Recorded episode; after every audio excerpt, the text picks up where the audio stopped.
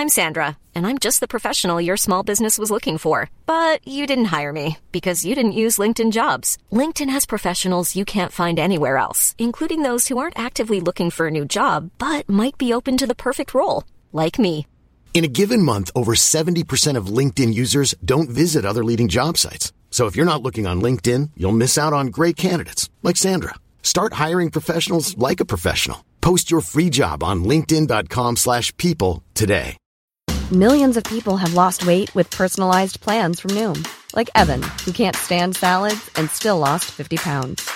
Salads, generally, for most people, are the easy button, right? For me, that wasn't an option. I never really was a salad guy. That's just not who I am. But Noom worked for me. Get your personalized plan today at Noom.com. Real Noom user compensated to provide their story. In four weeks, the typical Noom user can expect to lose one to two pounds per week. Individual results may vary.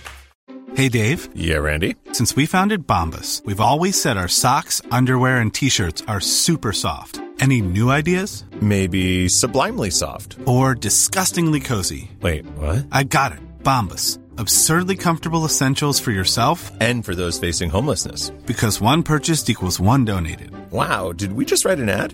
Yes. Bombas. Big comfort for everyone. Go to bombas.com slash ACAST and use code ACAST for 20% off your first purchase. Hello, and welcome to History Rage, the podcast all about members of the historical community being given an opportunity for a controlled explosion. I am public historian Paul Bavill, and I'm here with my ever loyal co host, fellow historian, and good friend, Kyle Glover. Hello. And this week we're continuing on from our last episode and staying in our nice, warm World War II comfort zone. Joining us this week, we have military historian and specialist in Anglo Polish relations in World War II, Jenny Grant. Jenny, Evening. welcome to History Rage. Hello. How are you both? We're very well. How are you? Excellent. Thank you very much. I'm good. I'm Good. good. Feeling angry? Um, I can be absolutely yes. Good, good. Ready to unleash some rage. So we connected on Twitter, and uh, our paths have briefly crossed at the Chelsea History Festival last year. I did wave, but I don't think you noticed me. I am so sorry. But for our other listener, tell us a bit about yourself and your research and your work. Yeah. So I'm sort of coming at the history from two angles. I'm head of history. I, I, I teach this stuff. Um, have done for, for years and years and years, and then I'm doing a PhD looking at the nature of the alliance uh, between the UK and Poland and how that evolves and what a challenge the Poles and their arrival kind of present to these British institutions and organisations and how the Poles respond to that. Um, and it's like socially and culturally and so forth. So, you know, trying to find like a trajectory in that relationship. And it's so messy because the war changes um, geopolitically in terms of like the Poles so many times. And then actually so many of them end up in the UK afterwards and have to sort of deal with the consequences of all of that. So yeah, it's very much what it's like to be an exile and a military exile on foreign soil when you don't speak the language and trying to sort of make this coalition work. So, how long have you got to go on that PhD, first of all?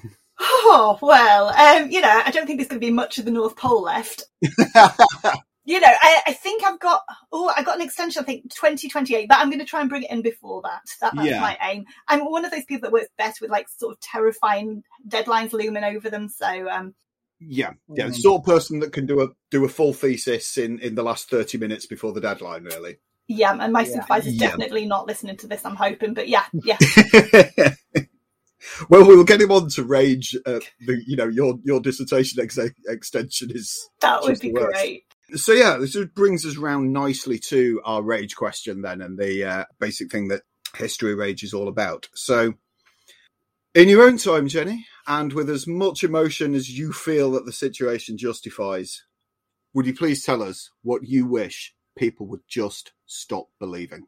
I mean, the big one is basically the Poles in World War II, full stop.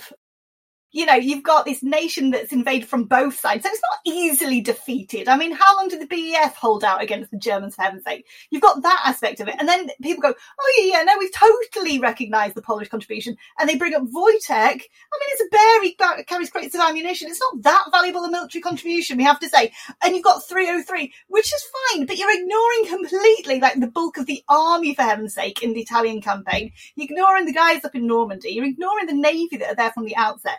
And then you've kind of got this idea of, oh, well, no, no, the Poles were really brave, so I'm happy for them to be our neighbours, as if like they, they deserve to be there through good behaviour. And the point is they couldn't go home because we'd just given half their country away, but that's okay. But please come here and work in a bloody factory, which is way below your social status. And then we'll mock you because we'll sort of ignore all that trauma and sort of put on funny accents, particularly Eugene Bloody Hackman. And um, yeah, that's it. So it's like, you know, we'll ignore your contribution apart from these tiny, tiny bits, and then we'll minimize the difficulties that we faced when you lived here, and we'll certainly ignore the fact that, you know, Britain was kind of responsible for a lot of that. So yeah, it's all of that. It's about the contribution being neglected and, you know, yeah, it's just kind of, you know, my grandparents' generation just having to put up with this idea that they came over to the UK for a better life. You're like, Poland was fine in 1939. Thank you very much. Loving it, actually. So that's where we're at. Thank you. Okay, and I'm now I'm now nervously looking at our question list. oh, oh, God! They've, they've, got a lot of tip offs there. We're going. Oh, good lord! I'm going to have to turn the volume down on my headphones. Okay, so so so go on then, Kyle. You're, you're going to like this blue touch paper. Okay, here you go. Now I say this with the deepest of respect. Until I started following you on Twitter, basically all I knew about Poland in the Second World War was Wojciech the bear how come a what is effectively a mascot is better known than the actual soldiers and servicemen and service people he was with? I mean, first, the Wojtek thing is weird because I, I just grew up with Wojtek, so like you know, soldier bears were kind of just part mm. of the landscape. Okay, yeah. So I don't, I, I still quite. It's a very sweet story, you know. Is this yeah. little, you know, orphaned bear cub? He's adopted by these soldiers when they themselves are in exile. And then, you know, he's, he's in Italy as a full grown bear, hoiking ammunition and freaking out sort of allied troops. And then he sort of ends up in Edinburgh Zoo. And it's a very, it's a sweet story. It just got cultural cut through from the outset, didn't it? Yeah. I mean, you've had eh, like the Soldier Bear book. I've got about three books about him. And there's another one just come out in America, a children's book. Apparently he was mentioned on sort of Blue Peter and so forth. So he got that sort of cultural cut through. If I'm being really cynical, I think some of it's because he encapsulates like our stereotypes about the Poles. So they're like really kind-hearted and mm, brave, but like deeply impractical. I, I, I, think that's that's some of it. Mm. I think some of it, and, and I'm going to get psychological here, is like this displacement activity. We can acknowledge the role of the Poles with this very neat story of this bear. Yeah. But like br- brutally, like he joins them after we've had the horrors of Siberian deportation. There's no issue with him having a home to go to because he's kind of this orphan child that's adopted and brought to sanctuary. So there isn't that issue. And then, you know, when we get, you know, he ends up in Edinburgh Zoo, which is sweet, but it does kind of conceal like the horrors of exile um, yeah. for the Poles. So I think it's just it's a sweeter story than what actually happens to the Poles themselves. And then why is that sort of captured the imagination more? I mean, I suppose part of it is you've got the scope of like the Polish contribution. So you've got, I mean, you've got the SOE, you've got intelligence networks, you've got the Home Army, you've got, you know, the sort of the Poles under Soviet command. And then when you get over here, you've got them in the Navy from the outset. We've got the Air Force uh, and you've got the Army in Italy, Northwest Europe. But I think during the war, we have to do all these sort of pivots in cultural memory and our understanding of the alliances. So, like, you know, suddenly USSR's our ally, or suddenly Italy's on our side. And I think the same thing happens with the Poles, certainly after the USSR joins. And you get this massive sort of fragmentation of, of you know, this distrust where Poles are able to show evidence of the Katyn massacre and it's poo pooed by the British. You know, they talk mm. about Siberian deportation and warn people about, you know, what the Russians are really like, for example. And that's sort of set aside. And you get this even from the outset, like the September 39 campaign, that the Polish Air Force is saying, these guys are shooting us down as we're parachuting um, to safety. You know, the records that the British completely dismiss this. You know, the Luftwaffe would never, you know, do this. Mm. So you've got this distrust. So I think that's kind of it. And then I suppose right at the end of the war, sort of 45, I was reading sort of Wendy Webster's um, Mixing It book, which I absolutely loved. And she's talking about like a lot of it's about the sort of the British response to being sidelined by the Americans. So you've got, is it Objective Burma, for example, or like American newsreels, which sort of, you know, suggest it is an American only enterprise. And in response, the British begin to play up their role, um, to, Yeah. the, you know, and minimize that of the Allies. So Mhm. there's lots going on. To the point that, you know, when the Poles, you know, like the Polish Second Corps offered sanctuary as part of the Polish Resettlement Corps, they're seen as kind of settling by choice as sort of economic migrants almost rather than you know there's any appreciation of the journey that they've they've gone through. And then that's kind of played down as well. And i think there's an element where the polish community sort of turns in on itself when it's established. So yeah you've got kind of quite a lot post-war there as well. So it's very very messy this question of why is it we don't appreciate the scale of the polish contribution and yeah, I think it is that sort of post war. I mean, I did this, this little um, survey and it was, you know, how much were even like sort of Polish vehicles or Polish stories represented in sort of post war British comics or modelling kits or anything. And it doesn't really kick in until we get like post Battle of Britain movie, post Bridge Too Far, and you begin to see it in the sort of mid 70s. So it's quite interesting that you get these sort of variations in, in the sort of cultural memory. Thank you. So you kind of hinted there uh, in the past that you know the Poles get ignored. Britain has this concept of the phony war, which is where we have at least, uh, for those of you that are not World War II nuts, is you can look at it in two ways. It's either there's a period of the war where nothing's really happening, or at least nothing's really happening in Britain, or as I like to think of it, it's the period of the war when we'd actually promised to help Poland and then just didn't. During that time, from the outbreak of war to, or from at least the UK declaration of war through to getting kicked out of Dunkirk, which is what we'd consider to be that war period. What's actually going on in Poland at that time? Yeah, so and this is kind of one of the real sort of tragedies, one of the many, many tragedies of Polish history, which is that the Poles legitimately think that their strategy is built around holding the line against the Germans until the British and French can mobilise hmm. and attack them from the west. And that has huge implications on the ground. So obviously they, they get invaded by Germany um, on the first, and then by the, the Soviet Union um, on the seventeenth, and, and that's pretty much the end of it. By the end of October, we- we're fully occupied. Okay. So the impact on the ground. I mean, the first up is you, you, you sort of fairly predictable. You have this massive refugee crisis. I mean, one of the reasons that you have the difficulty in mounting a sort of military response is that the roads are jam packed with people sort of fleeing in one direction or another. You've got the destruction of the cities, like Warsaw, for example. You know, a lot of its major buildings are, are destroyed very, very early on in the war. There's a reference to um, some Poles in Scotland who'd sort of done this map of Poland um, on the ground, and they'd done little models for each of the major cities. And then for Warsaw, they just did these little burn, burning blocks, basically. So you have that. And then you effectively have what the Poles would term the, fourth partition. So in the late 18th century, they'd been partitioned between their three neighbours. And this is now the, the fourth one. They, they disappear off the map effectively. So you have Germanization is put into effect. You have mass deportations from Western section into Germany itself as slave labour. You've got the destruction of culture. You've got, you know, the sort of um, arrest of academics. Um, education is limited, for example. You've got national treasures are taken away. Uh, you've got really sort of severe rationing put into place. So to begin with, for example, Polish Jews are given just slightly less than, than um, sort of the Catholic Poles, and then that's reduced further. But it gets to the point where it looks like they're sort of facing mass starvation. So they actually have to bring extra grain in to keep this population from, you know, rebelling uh, massively. Yeah. And you've also got atrocities on the ground. I mean, you know, effectively the question you're asking me is, you know, Roger Moorhouse's First to Fight book. Um, so in response to sort of resistance, you've got, you know, sort of mass killings. I mean, the one that really stays with me is in Bydgoszcz, where you've got this group of really young Boy Scouts that are, are, you know, put in front of a firing squad, for example. So you have that on the ground. And the reason it's so harsh is because the Slavs were deemed an, an inferior race. So it didn't matter. You know, the, the idea was, you know, Lebensraum involves the Poles not being there anymore. The extermination was the ultimate goal. And then I suppose in the East, you've got, you know, for, for different reasons, not on, on racial grounds, you've got these massive deportations. Um, you know, you've got prisoner of wars, and, then- and then you've got your sort of civilians, your, your kulaks and so forth, over towards sort of Siberia. But I suppose at the same time, you've also got um, on the ground, and this this bit's kind of uh, often forgotten, the development of the massive resistance networks. So um, Yeah. you get an underground government is set up. You've got sort of resistance units that are originally are sort of set up quite often on sort of local initiative, but you've also got you know the sort of the army that remains um, sort of building it um, themselves, which later becomes the Home Army.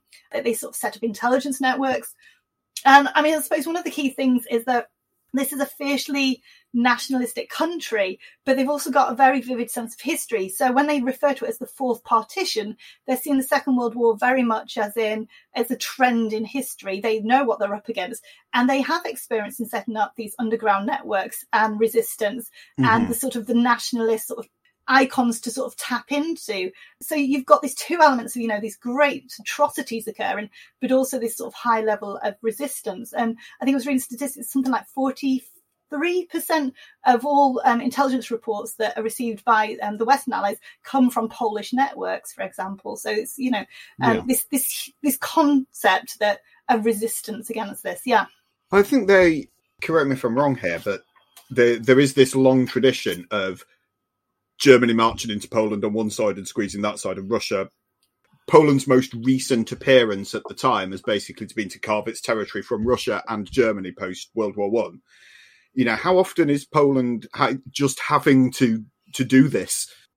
Yeah, I mean, I, one of the first things that um, that the Germans destroy is the, the sort of um, statue commemorating uh, the, the defeat of the Teutonic Knights um, at the Battle of Grunwald. So we're going Hmm. way back. I mean, this Way is you know way back. Um, into the past. uh, yeah. you know, and then you've got against, um, you know, God, I mean, the Russians forever, effectively.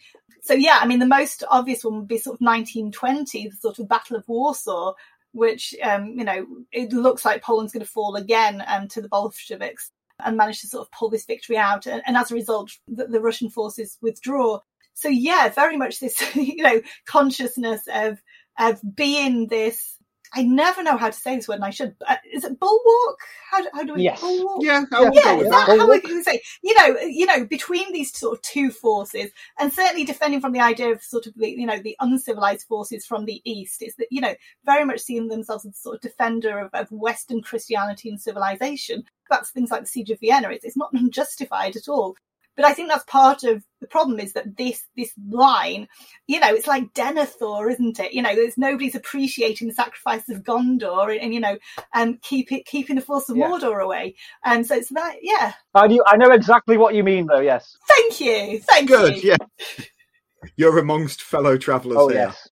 You, you mentioned, and we both mentioned this s- regular squeezing of uh, of Poland. So you've got the Soviets invading on one side, and you've got the Germans invading on the other. Like you say, all the roads are jammed with refugees. Where are they going? Wherever, I mean, it, quite often either away from the cities and to the countryside because that seems to be where you know the, the bombing is less advanced. I mean, in the case of um, my uh, my grandma's family, so she's 18, she's just finished um, high school, and um, she's over toward. They're living in Łomża, which is just to the northeast of, of Warsaw. Hmm. The dad decides to sell everything, and they move over towards the east. And then they get caught up in the, the deportations there. But yeah, it's, it's you know, it, if war occurred today, where would you, you know, you've got an hour to pack your goods. Where do you go? Probably away from the cities would seem like a sensible thing. away from the, the West um, to begin with. Um, but Yeah. as I say, then you get you know caught up with, with by the sort of Soviet invasion. So yeah, but I mean, I suppose this is you know one of the things you know that sort of the idea of sort of blitzkrieg relies on that as a feature of holding up this sort of defending Yeah. forces, doesn't it? That you've got this this breakdown in the sort of infrastructure. Mm-hmm. Many of us have those stubborn pounds that seem impossible to lose, no matter how good we eat or how hard we work out. My solution is PlushCare. PlushCare is a leading telehealth provider with doctors who are there for you day and night to partner with you in your weight loss journey. They can prescribe FDA-approved weight loss medications like Wegovy and Zepbound for those who qualify. Plus, they accept most insurance plans. To get started, visit plushcare.com slash weight loss. That's plushcare.com slash weight loss. I'm Sandra, and I'm just the professional your small business was looking for. But you didn't hire me because you didn't use LinkedIn jobs. LinkedIn has professionals you can't find anywhere else, including those who aren't actively looking for a new job but might be open to the perfect role, like me. In a given month, over 70% of LinkedIn users don't visit other leading job sites. So if you're not looking on LinkedIn, you'll miss out on great candidates like Sandra. Start hiring professionals like a professional. Post your free job on linkedin.com/people slash people today. So today we celebrate 302 and 303 squadrons, which were made up of Poles. But how did Britain treat Polish servicemen and servicewomen that were here at the time? Um, yeah, this is quite an interesting one, isn't it? I mean, there's Yeah. loads to go at. So, I mean, I suppose the first thing is kind of what do the Brits expect of the Poles before they arrive? What did they actually know about it? Yeah. So, so you've got, you know, like you, you've got your Joseph Conrad. You've got things like you've got Paderewski, you've got Chopin. So basically, all Poles are musical and patriotic. Um, and quite romantic, and you know it's, it's, it's not bad, but really Poland doesn't loom large in sort of British understanding of Eastern Europe. Yeah. And there's a really good book comes out, I think it's about 35, 36, called um, Pedalling Poland by uh, Bernard Newman, who's like the Michael Palin of the 1930s. And he just goes and plunks himself down and, and you know, he's, he's got a bike and he just travels around, around Poland. So that's reported and, and that gets sort of reviews in the press, but they, they don't know much.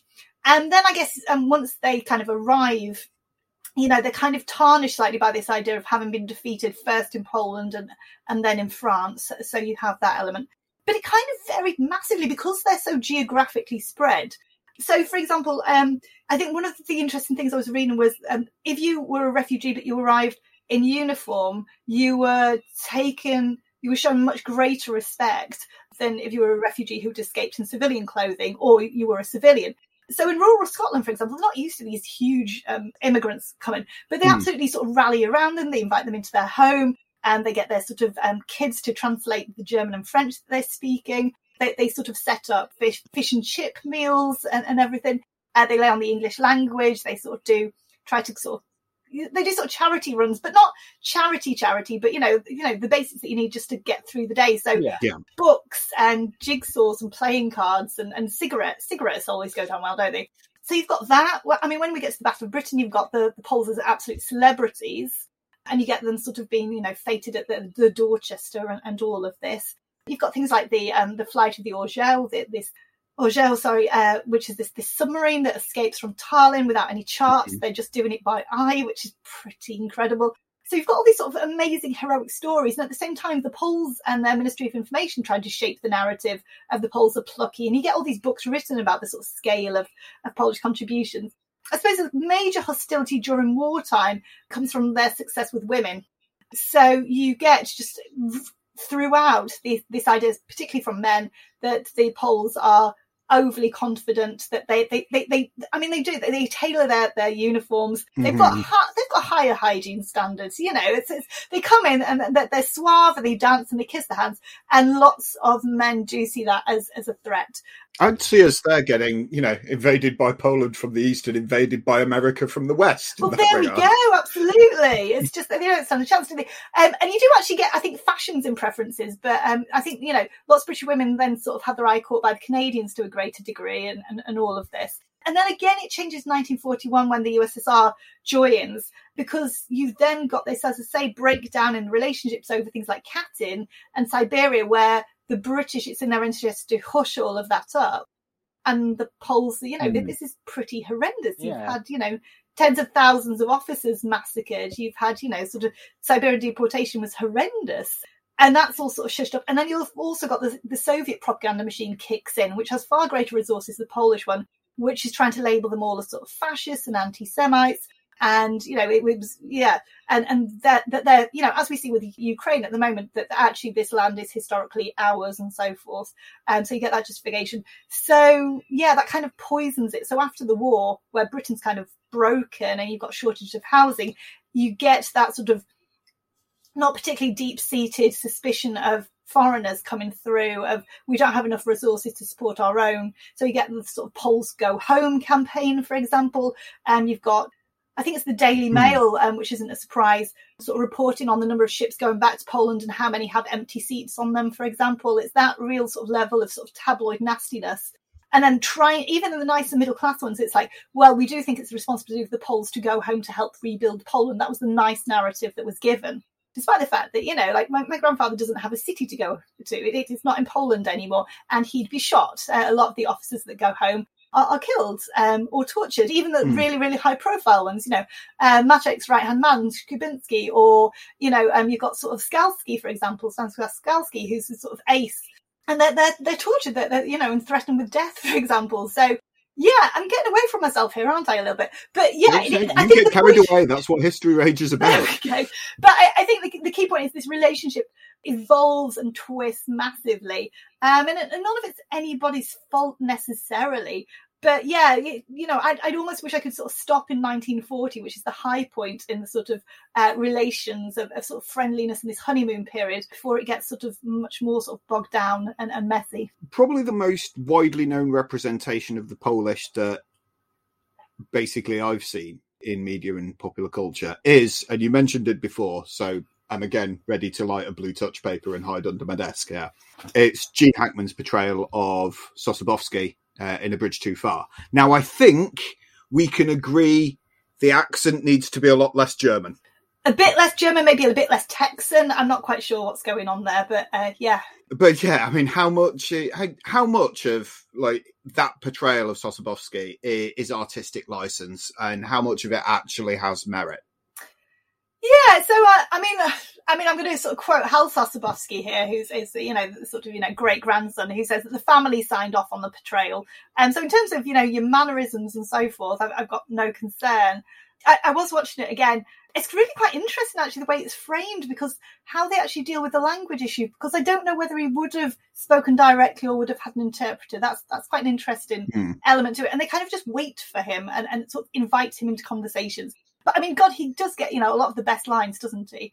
Oh, Um, does- doesn't he just? Oh God, Apart know. from bring up the pay up, you know. Well, okay, you know, I I quite like the "your silence is thunderous" element, you know, and, and I think you know if you go into um, his autobiography, it's I mean the whole of the the difficulty hinges on this relationship, doesn't it, between Browning and Sosabowski.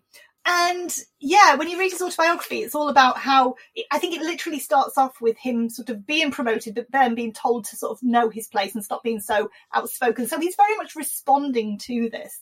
Hmm. So you've kind of got the personal relationship um, that's problematic, but in a sense that shouldn't actually matter if you've got a standard chain of command. And I suppose, you know, what happens at Operation Market Garden in a way that doesn't really happen with like Alexander and Anders or even sort of Simonds and Maczek is like all the tensions of the coalition sort of come to the fore. So you've already had tensions on resourcing. So, I mean, you know, the Poles build their own sort of um, parachute jump, for example, but you know, you need access to your planes and everything. So you need to secure that. So that creates tension in the relationship of, and what, what do you perceive your needs to be? You've also got the idea of like the sovereignty of the brigade. So it was created as the first independent Polish brigade. It's supposed to be this unit that is not under British command in the same way that the, the, the other units are. Um, and it was supposed to then be used to sort of, you know, support an uprising, in particular the Warsaw uprising. And they end up with that. That's what's been created. You know, it's this. You know, it's, these commandos desperate to sort of get into to Poland to fight, and end up sort of being put to use on this particular plan. So you've kind of got this resentment there. So yeah, it's just. I think it is the. It shows the tensions. I mean, Sosabowski's character is is many things. I mean, his, his, his autobiography is just very funny and very, very dry, and he's extremely astute, and he kind of knows what he's like as a leader and as, as a subordinate. But it just it it doesn't work here. So in that sense, I think the portrayal's accurate. If you can get over the accent, you're a better man than I am. It's just um, yeah. But all that stuff about him, like demanding the the orders in, in writing so that it can be rubbed in the face when he. I mean, do, does Sosabowski stand there at the start of this whole thing, knowing it's going to go wrong? certainly that's yeah essentially. I mean he's talking about things like he reads um i think the dutch newspapers and they're also talking about you know the importance of arnhem for example. He's like of course the germans are aware of its strategic significance. It would be ridiculous and not They wouldn't to be holding it if they weren't, would well, they?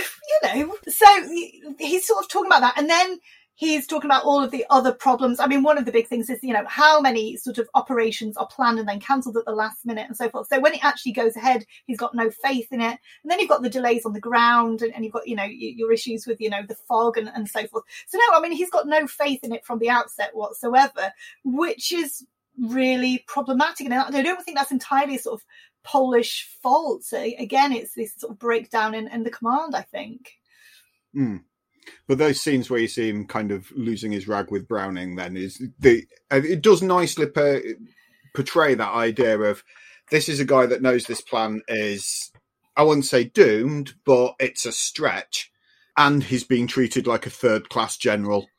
Yeah, you no, know, we're- absolutely. So I mean, I don't think certainly books it, it's suggested that the, the shouting, but it's very much that he is telling his senior officer what the, the problems are and the many problems that he's identified. And he's very much a, this was encouraged in the Polish army. And I don't know to what degree that is accurate. But yeah, that, that, that, that sort of frustration. And I suppose some of it also comes down to this idea that the Poles don't have any reserves. That's it. They, they don't have a huge pool of recruitment to call on. So the brigade is it, which doesn't mean that they show a lack of bravery, but they really do want to make their lives count if they're going to throw them away.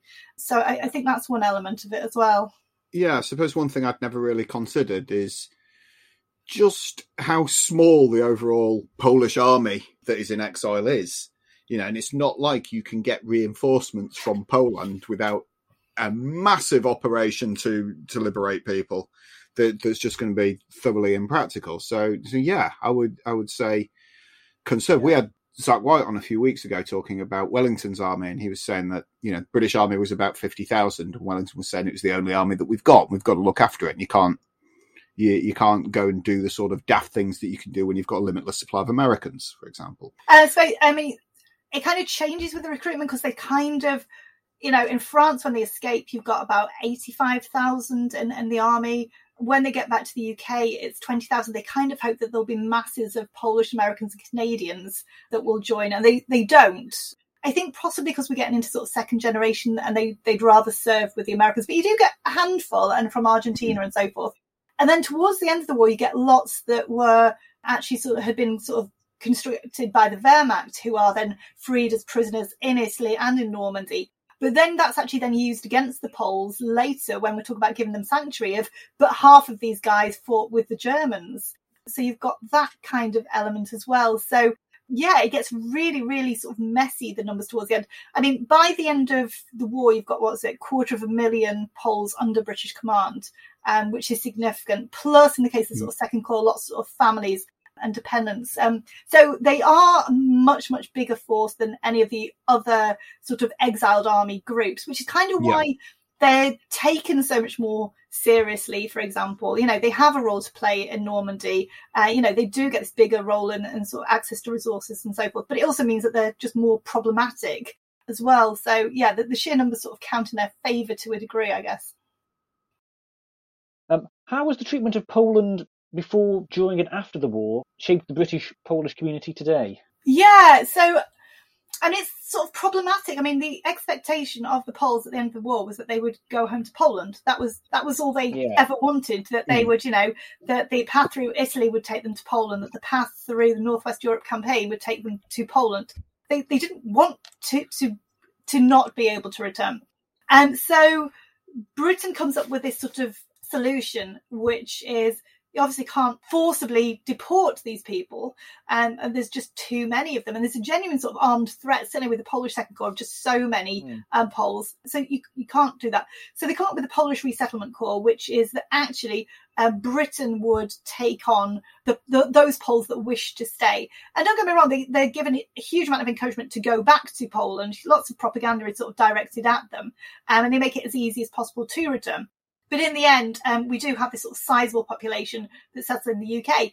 And because of everything we've been discussing today, it's a really sort of mixed bag of of sort of you know emotions. So on the one hand, they are being given sanctuary from communism. You know, had Yeah. my grandfather returned, he probably wouldn't have made it. That that's a big one. That there is a degree of gratitude, but at the same Yeah. time, you've also got this sense of betrayal that they can't go home because of Yalta, which, which was signed off by the UK by the Western Allies. It was signed off by everybody other than Poland, really, wasn't it? Well, yeah. I mean, it's Yeah. a bit like Yeah. a Munich conference where everyone but Czechoslovakia is, is invited. Oh, USSR as Yeah. well, I suppose. Um, you know, so yeah, and then you've kind of got like the very personal experience of, of the practicalities of exile itself. So having to learn the language. I mean, Britain's relatively xenophobic still, and there's sort of reflection on this at the time because you know they've been through Europe, they've been welcomed um, in different countries, and then they come to, to England and they're they're treated with a great degree of suspicion. Um, and then for a lot of them, there's this fall in status as well. Um, you know, a lot of those who'd been deported were sort of, you know, prosperous middle classes, officers with status and, and so forth. And then they're having to come, and because of the, the sort of deal that they wouldn't pose a threat to British Labour, they're given, you know, the sort of the, the, the lowliest of positions. And then you've also got on top of that all the, you, you know, you end up with sort of fairly high rates of sort of collapse in mental health, for example, because you've had this trauma of, as I say, sort of deportation and, and so forth. So things like when they're put in the Polish resettlement camps, where they're put into the old um, sort of camps that had housed, you know, Canadians and Americans and so forth. That sort of really sort of triggers sort of what we call PTSD now of, of being in these barracks, which they haven't been in since Siberia, for example. So you get that, you get sort of suicide rates of people not being able to sort of adapt back into this country, for example. I mean, and then you've got all the sort of stress. Oh, God, this is really cheery, isn't it? You know, you've, you- you've got, you know, sort of like wartime marriages, you've got trauma, you've got poverty, you've got all these real sort of stresses in these sort of fairly intense sort of family relationships. But then you've kind of got then the continuation of the sort of Polish culture because I think the Poles certainly for the first few years after they arrive think that they will be able to go back to Poland, that communism will fall. So there's certainly a sort of push against naturalization, for example. And then you've got, you know, the roots begin to develop. So you get like Polish churches are set up. You've got the Polish scouts, Polish schools where they're taught sort of Polish handwriting, Polish language, all of this element and things. And then I suppose by the time you sort of move away, we're moving into sort of second generation, third generation, it begins to ease, but you've still got your like absolute touchstones of like Polish culture. You know, you've got Yalta and Victory Parade. Um, you know, the Victory Parade of 1946, where uh, the, the Western Poles are, are not invited. I mean, the Air Forces eventually, and then they decide not to because nobody else is acknowledged. You know, that sense of betrayal is still there.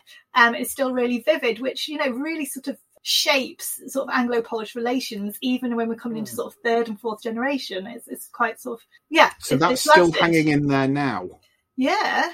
Oh, Victory Parade. Again, I did a deeply scientific study of, you know, what, what do you think about the Victory Parade? Because I think one of the key things, um, I think Dan Todman brings this up in Britain's War, is that the Victory Parade wasn't, people didn't get that excited about it. It was a bit like a sort of royal wedding where, you know, when it happens, people sort of throw themselves into it. But it's like, you know, we've got all of this sort of devastation in our cities. The Cold War means that there isn't a neat end to the war. That you know, Hmm. why did we join it? Well, Poland's now occupied, for example. Um, we're diminished. America's here. We've got the communists pretty much on our doorstep. What exactly is there to celebrate? So it didn't have that much cut through. You know, there are parades throughout the war. As the fact, you know, it only really matters to the Poles. I swear, this victory parade. You know, if, if we sort of typed it in as a sort of I should do it. I should do a sort of me- media survey. The only people that will be mentioning it is going to be the Poles who weren't invited to this party that nobody cared about. But it was hugely symbolic, and the Pol and the British do try to make up for it afterwards. You know, they sort of the former president uh, Raczynski dies and is Yeah. buried, so that they send an official representation, knowing that will probably really annoy um, the Soviets. But that it has no cut through at all. Although the Poles don't care, it's, it's all about the victory parade in Yalta. It's that betrayal. And then they're, they're still feeling that now and today. I mean, yeah, I mean, we- we're losing the vast majority now. You know, we're we're only left with people who are sort of children, really, aren't we? A handful of veterans, but it's very much sort of passed through. It's, it's you know, I'm, you know, I, I would say pretty damn sort of anglicised and so forth, but it hurts on behalf of my grandparents, absolutely. Thank you very much, Jenny. I'm, the, I'm now hoping, I'm fairly sure actually, from all that rage, that Kyle will now know more than simply bears. Yes, I do definitely. That was quite an eye opener.